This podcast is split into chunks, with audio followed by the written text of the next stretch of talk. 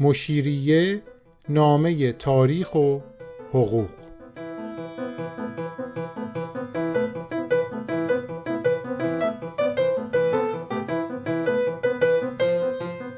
قسمت پنجم از فصل دوم.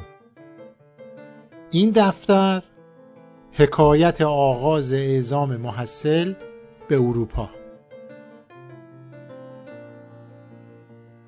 قسمت قبلی داستان تا اونجا پیش رفت که کاروان محصلین ایرانی از مسکو دیگه خارج شد به سمت سن پیترزبورگ حرکت کرد. هر چقدر از ایران دور می شدن درگیریاشون با دارسی هم بالا می گرفت. کم کم این درگیری دیگه برای همه غیر قابل تحمل شده بود. هم برای دارسی هم برای این محصلی به عبارتی می‌تونیم بگیم دیگه شورش در اومده بود. صدای این دعواها این درگیری ها دیگه به تبریز هم رسید. وقتی می‌خواستن از مسکو خارج بشن یه نامه ای از طرف میرزای بزرگ به میرزا صالح رسید که ظاهرا خبر درگیری محصلین با دارسی به تبریز هم رسیده بود. حالا چجوری؟ مشخص نیست. احتمالا با پیک نامه رد و بدل کردن. میرزای بزرگ توصیه می‌کنه که درگیر نشین دعوا نکنین صبر کنید مدارا کنید تا به لندن برسین ببینیم چی میشه. فعلا دعوا مرافع نکنین. خود میرزا ساله در مورد این نامه اینطور نوشته. میرزا جعفر مهندس را به جایی خلوت برده از روی مشاورت با او گفتگو کردم. به او گفتم در صورتی که تا پترزبورگ تا به بدرفتاری قلونل خان را نیاوریم باید با او مناقشه و دعوا نمود. و از آن پس در پترزبورگ قلونل خان را گذاشت ویلان و سرگردان ماند. تعلیقی که قائم مقام اعظم دولت علیه به بند مرقوم فرموده یعنی همون نامه‌ای که اومده به میرزا جعفر نموده یعنی نشون دادم و عیوبات کار را به او حالی کرده و از آن پس التماس به او نمودم که هر نوع باشد تحمل به کجرفتاری قلونل خان نموده خود را به سن پیترزبورگ رسانیده باشیم. که ایشان الحق تصدیق نمود و تن به قضا داده تعهد نمود. به هر نوع که باشد خود صبر در بدرفتاری قلونل خان نموده و سایر رفقا را دلداری دهد تا ببینیم چه می شود. این مطلبی که میرزا نوشته نشون میده که اونا فهمیدن که تبریز در جریان قرار گرفته. اگه دست از پا خطا کنن اگه دعوا مرافق کنن باید در برابر عباس میرزا و میرزای بزرگ جوابگو باشن. به همین خاطر سکوت کردن صبر کردن. اینکه قرقر کنن و فقط فکر و ذکرشون این باشه که با دارسی کلکل کنن دیگه گذاشتن کنار.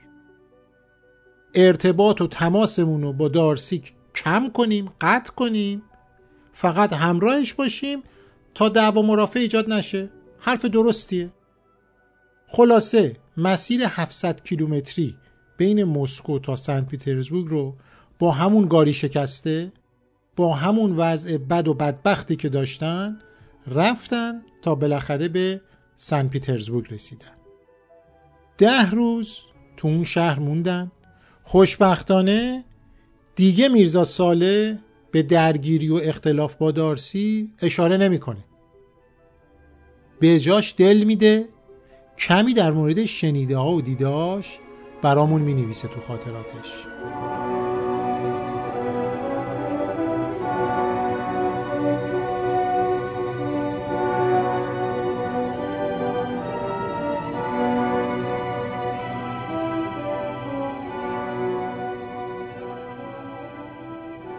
میرزا فکر کرد حالا که به این شهر بزرگ و معروف و خیلی مجلل و قشنگ رسیدیم بهتره که بره در مورد اوضاع احوال سن پیترزبورگ و مسکو و دولت روسیه مطلب پیدا کنه و بنویسه اما چطور؟ تو کوچه خیابون که نمیشه رفت اطلاعات تاریخی و اقتصادی و سیاسی گرفت میرزا اونقدر باهوش بود که بفهمه اگه بخواد به طور اساسی مطلب بنویسه باید یه کتاب معتبر درست و حسابی پیدا کنه مطالبش رو از روی اون مستند کنه. اتفاقا یه کتاب دم دست بود که ظاهرا چهار سال پیش منتشر شده بود. این کتاب رو ویلیامسن معلم زبان انگلیسی میرزا ابوالحسن خان ایلچی که تاجر مقیم تبریز بود داشت. میرزا این کتاب رو امانت گرفت سر صبر نشست ترجمهش کرد.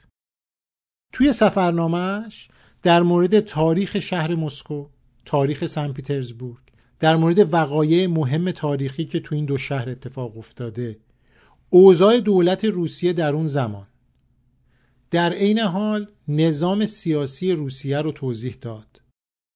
حتی رفت سراغ روش تعمیر ساختمون های قدیمی و تاریخی. سرگذشت تزارا رو آورد. حمله ناپلون به امپراتوری روسیه که خب خیلی مهم بود. شهر مسکو آتیش زده شد. همه اینا رو آورده. بعد شروع کرد به جمع کردن اطلاعات در مورد این دو شهر. مثلا ترکیب جمعیتیشون چیه؟ صنایع رایج. مراکز آموزشی هنری تفریحی حتی آب و هواشون هم نوشت که زمستون چقدر سرده تابستونا چجوریه خلاصه هر آن چیزی که باید در مورد یه شهر دونست و تو سفرنامهش آورده. درست مثل یک راهنمای سفر که امروز ما می‌تونیم بریم تهیه کنیم. حالا چرا اینا رو دارم با جزئیات اینجا میگم؟ چون فرض کنید یک کشور بیخبر مثل ایران که هیچی از دشمنش نمی‌دونه هیچی از همسایه شمالیش نمی‌دونه. یه دور با روسیه جنگیدیم سختم شکست خوردیم. اما هیچ تصویر درست و دقیقی از داخل مرزای روسیه نداریم. این اطلاعاتی که میرزا تو سفرنامش تهیه کرده بود می‌تونست تصویر دقیق تری از دشمن بالقوه و بالفعل ایران بده و اهل سیاست توی تبریز اونو بخونن و متوجه بشن که این دشمن در داخل مرزاش چجوری اداره میشه تاریخش چیه شهراش چجوری هن؟ واقعا میرزا کار هوشمندانه ای کرده و امید داشت که اهل سیاست بخونن اینو این اطلاعات علمی و تاریخی یه طرف اما میرزا صالح دیگه در این حال به مراکز تفریح هم سر می‌زنه. تو مجالس رقص و آواز و مهمونی هم شرکت می‌کنه. به کلیساها میره. مکانهای مهم هم سرکشی می‌کنه و همشون هم ثبت کرده. اون ده روز در سن پیترزبورگ خیلی سریع گذشت و زمانش رسیده بود که سوار کشتی بشن و به سمت لندن حرکت کنن. برای این پنج نفرم مثل حاجی بابا و محمد کازم اگر یادتون باشه توضیح دادم سوار شدن به کشتیهایی به اون بزرگی خیلی ترسناک بود و تجربه جدیدی بود براشون. ولی جالبه که این پنج نفرم مثل حاجی بابا و محمد کازم دوچار حادثه دریایی شدن. در تنگه السینور که بین دانمارک و سوئده یه حادثه پیش میاد که بهتره از زبون خود میرزا بشنویم که چه اتفاقی افتاده. در نصف شب آواز همهمه در کشتی پیچید و هر کس از طرفی دوان گردیده و دریا نیز بی نهایت تلاطم داشت. بنده را یقین آن شد که کشتی ما غرق شده.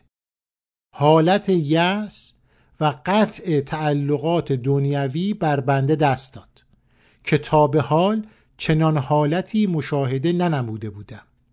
از جای خواب برخواسته هر کس از سوی روان و دوان.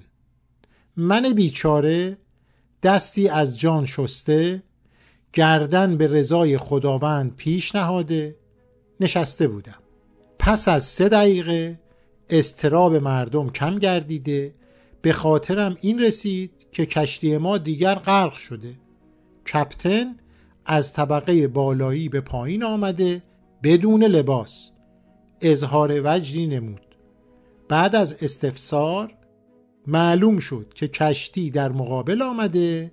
توهم نموده بودند که کشتیان مزبور به یکدیگر خورده بشکنند.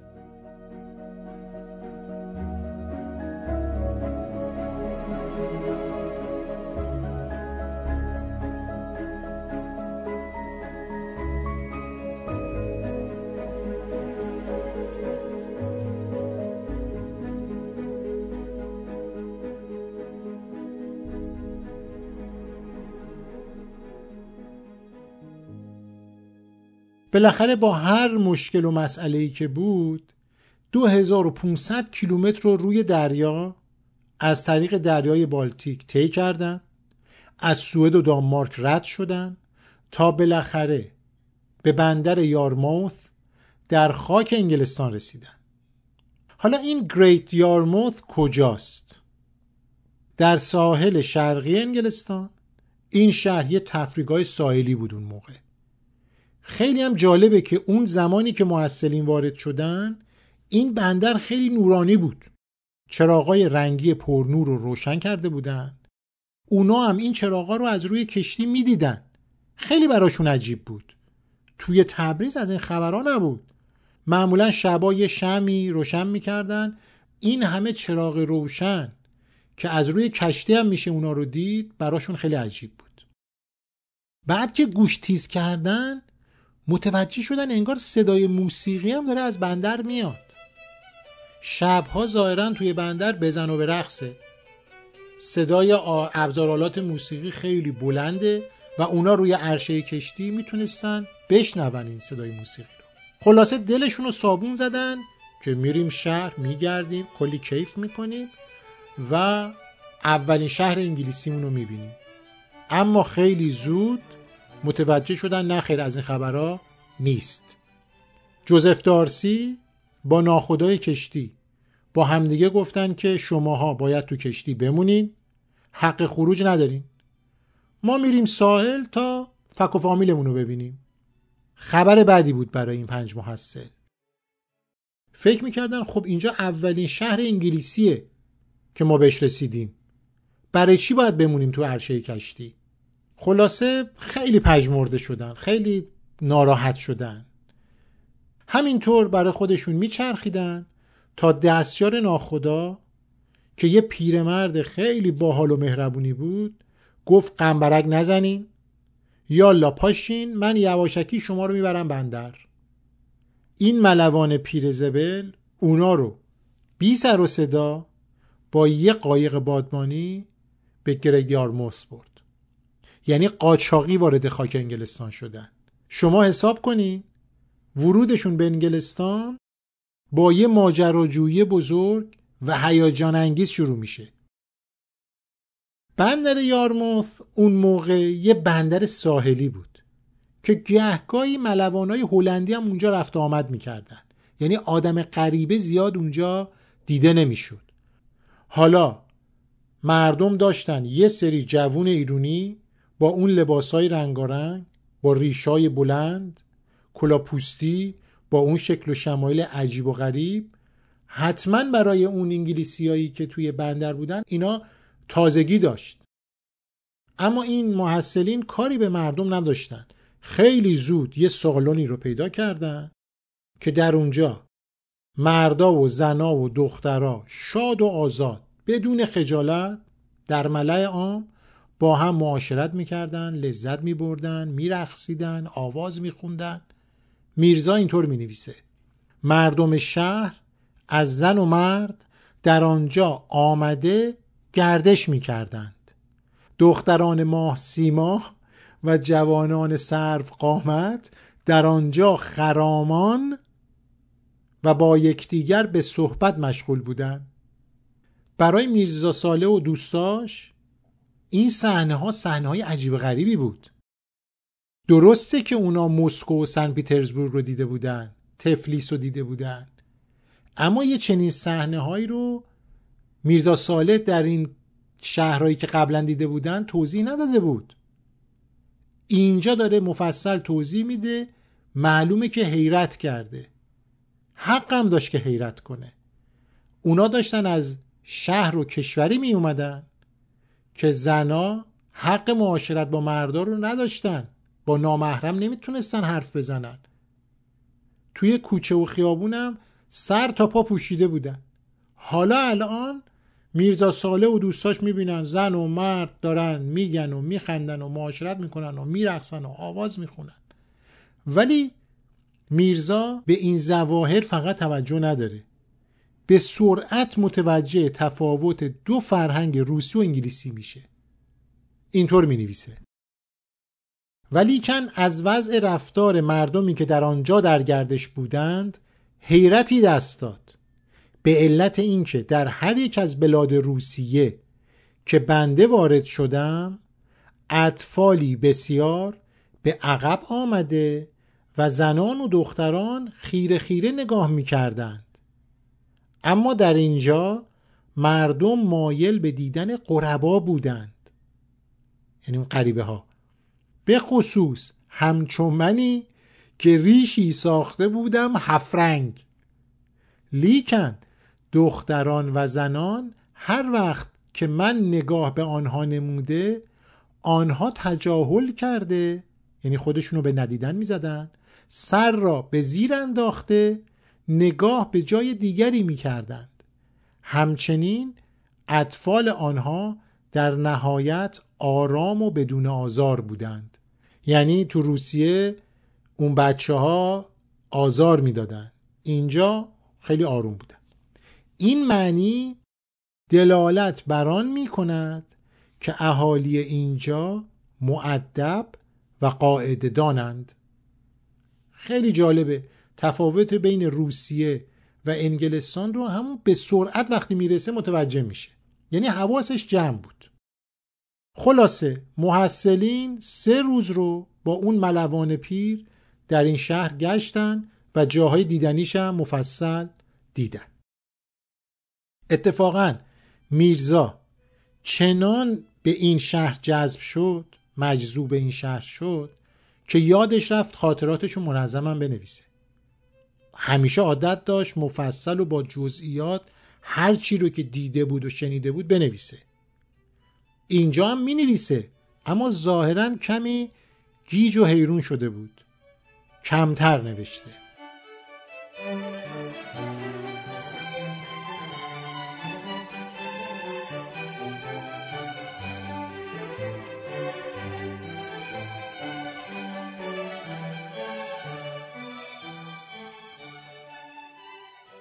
همینطور که در شهر میچرخیدن یهو دیدن یه کشتی بزرگ به اسم مارجری که با نیروی بخار کار می‌کنه از جلوشون رد شد.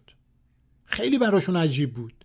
تا حالا چنین چیزی ندیده بودن. حتی تو روسیه هم ندیده بودن که یک کشتی با نیروی بخار کار کنه. اونا انگلیسی نمی‌دونستن. نمی‌تونستن اسم گذاری کنن. معادل فارسی که وجود نداشت. کشتی بخار. یکی از مشکلات این محصلین هم همین بود. پدیده های جدید رو می‌دیدن. هم سخت بود. بفهمن این پدیده های جدید چیه؟ ماهیتشون چیه؟ هم سخت بود توضیح بدن اونو. هیچ معادلی در زبان مادری پیدا نمی‌شد. حالا اینا باید می ساختن اینو. بعد از سه روز گشت و گذار حسابی و پروپیمون آزادانه بدون آقا بالا سر سوار همون کشتی بخار مارجری شدن. خط ساحلی رو گرفتن رفتن تا بالاخره وارد رودخانه تیمز شدن. بعد به بندر گریوزند در یه منطقه سرسبز به نام کنت رسیدن. برای اونا که هزاران کیلومتر رو روی دریا اومده بودن و فقط با بادبان و نیروی باد حرکت کرده بودن. حالا این کشتی بخار می‌دیدن چقدر پرسرعته و راحته.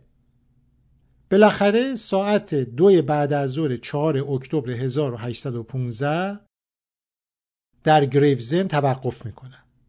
برای اولین بار مهمون یک خانواده انگلیسی میشن.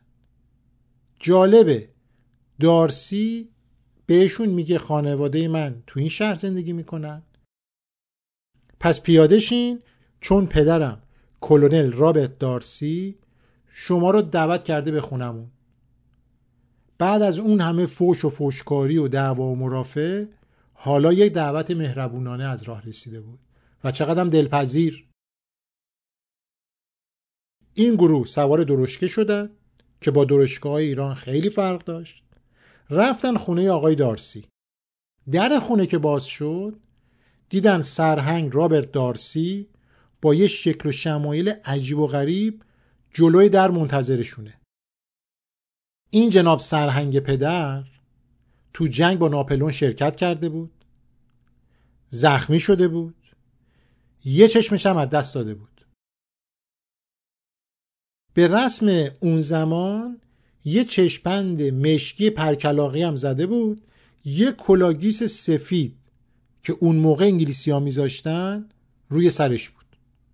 حتما این هیبت خیلی براشون عجیب بوده. خلاصه دردسرتون ندم.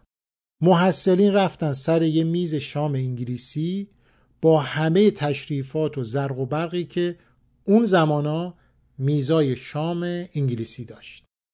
اولین غذای تمام و کمال انگلیسیشون رو با یه موسیقی زنده که چند تا از خانمای فامیل می‌زدن خوردن. میرزا ساله تو خاطراتش گفته اون صدای موسیقی صدای چنگ و سازه. ببینیم خودش چی میگه. و ما به خانه کرونل دارسی پدر قلونل خان رفتیم. پدر او را دیده بعد از ساعتی مادر و خواهر او را دیده منتهای محبت و مهمان نوازی از او نسبت به ما به عمل آمد. بعد از صرف شام یکی از خواهران کرونل دارسی چنگ می‌زد و دیگری ساز و شب از آنجا بیرون و به منزل مراجعت نمودیم. خب این خیلی جالبه. همین یه پاراگرافی که نوشته در کمال صداقته. اون دعوا و مرافع رو گذاشته کنار. دیگه خبری از اون کینه نیست. تسبیح حساب اینجا نکرده. نوشته نه خیلی هم محبت کردن مهمان نوازی کردن. نکته دومش حضور مادر و خواهر کرنل دارسی سر میزه. در ایران که رسم نبود مادر و خواهر میزبان بیان بشینن کنار مهمان. زنا تو اندرونی بودن مردا تو بیرونی. اما خب اینجا همه دور هم سر میز شامن. یعنی میرزا با تعریف کردن یه حادثه خیلی ساده یه مهمونی که خونه آقای دارسی رفتن می‌خواد به ما یه پیام بده. این یکی از ظرافت های این سفرنامه است که باید متوجهش باشیم. میرزا داره سعی می‌کنه به ایرانیا بگه آقای ایرانی هیچ اتفاقی نمیافته. اگر زن و مادر و خواهرت از اندرونی بیان بیرون دور یه میز انسانی متمدنانه با اون مهمانانی که هستن بشینن همه با هم شام بخورید. سر یه سفره. دلیلی نداره. زن و مادر و خواهرتو بکنی تو اندرونی. بیاین به دویست سال پیش برگردیم. اگه میرزا می‌خواست این حرف رو به سراحت بزنه حتما در تبریز مورد معاخزه قرار می‌گرفت. اومده خیلی ساده گفته مادر و خواهر آقای دارسی هم دور میز نشستن. هیچ اتفاقی هم نیفتاد. زمین و آسمون به همدیگه دوخته نشد. آخر زمان هم نشد. اونا تازه چنگ و آواز و موسیقی هم می‌زدن. بعدم ما رفتیم دنبال زندگیمون. این نکاتیه که باید تو سفرنامه میرزا ساله متوجهش باشیم. علت این که این مهمونی رو اینجا توضیح دادم فقط به این خاطر بود که این نکته نهفته در این سفرنامه رو بیرون بکشیم. سراسر این سفرنامه پر از این زرافت ها و از این داستان ها.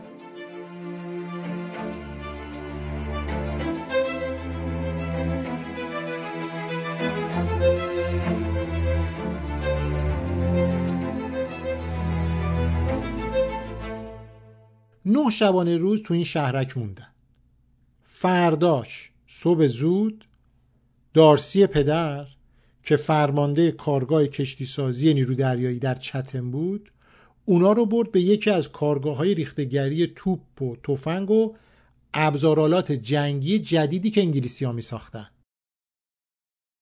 خلاصه خیلی براشون جالب بود و دیدنی.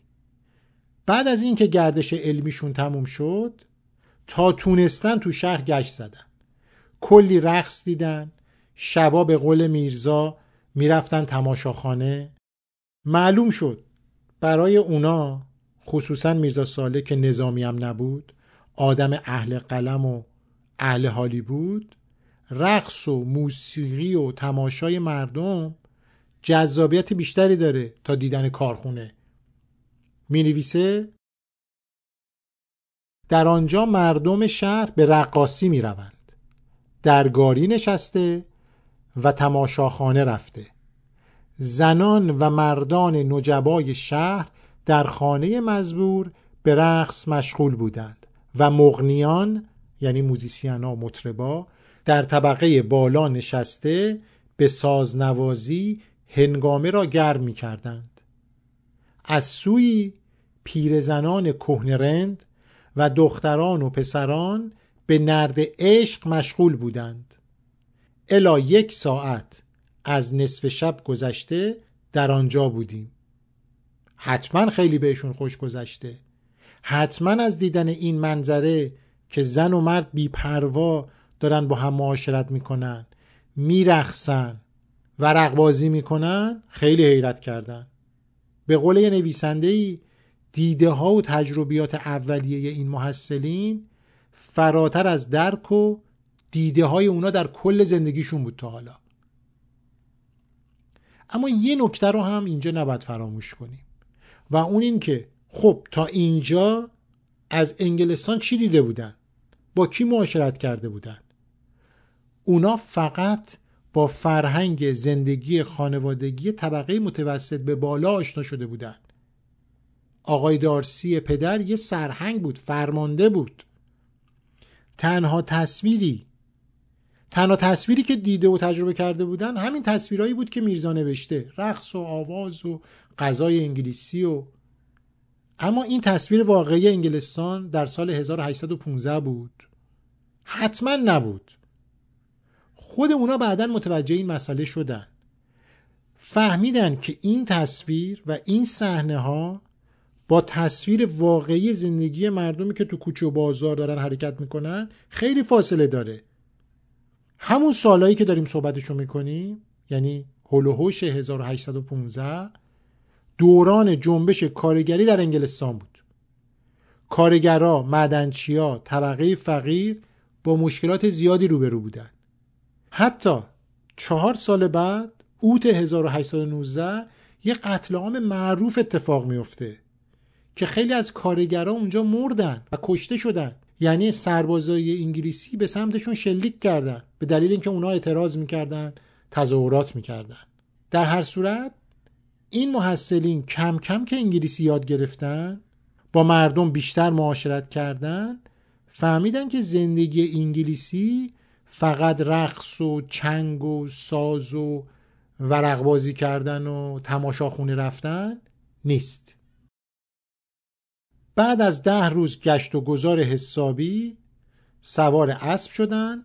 بالاخره در 20 مهر 1194 که میشه 13 اکتبر 1815 به لندن رسیدن.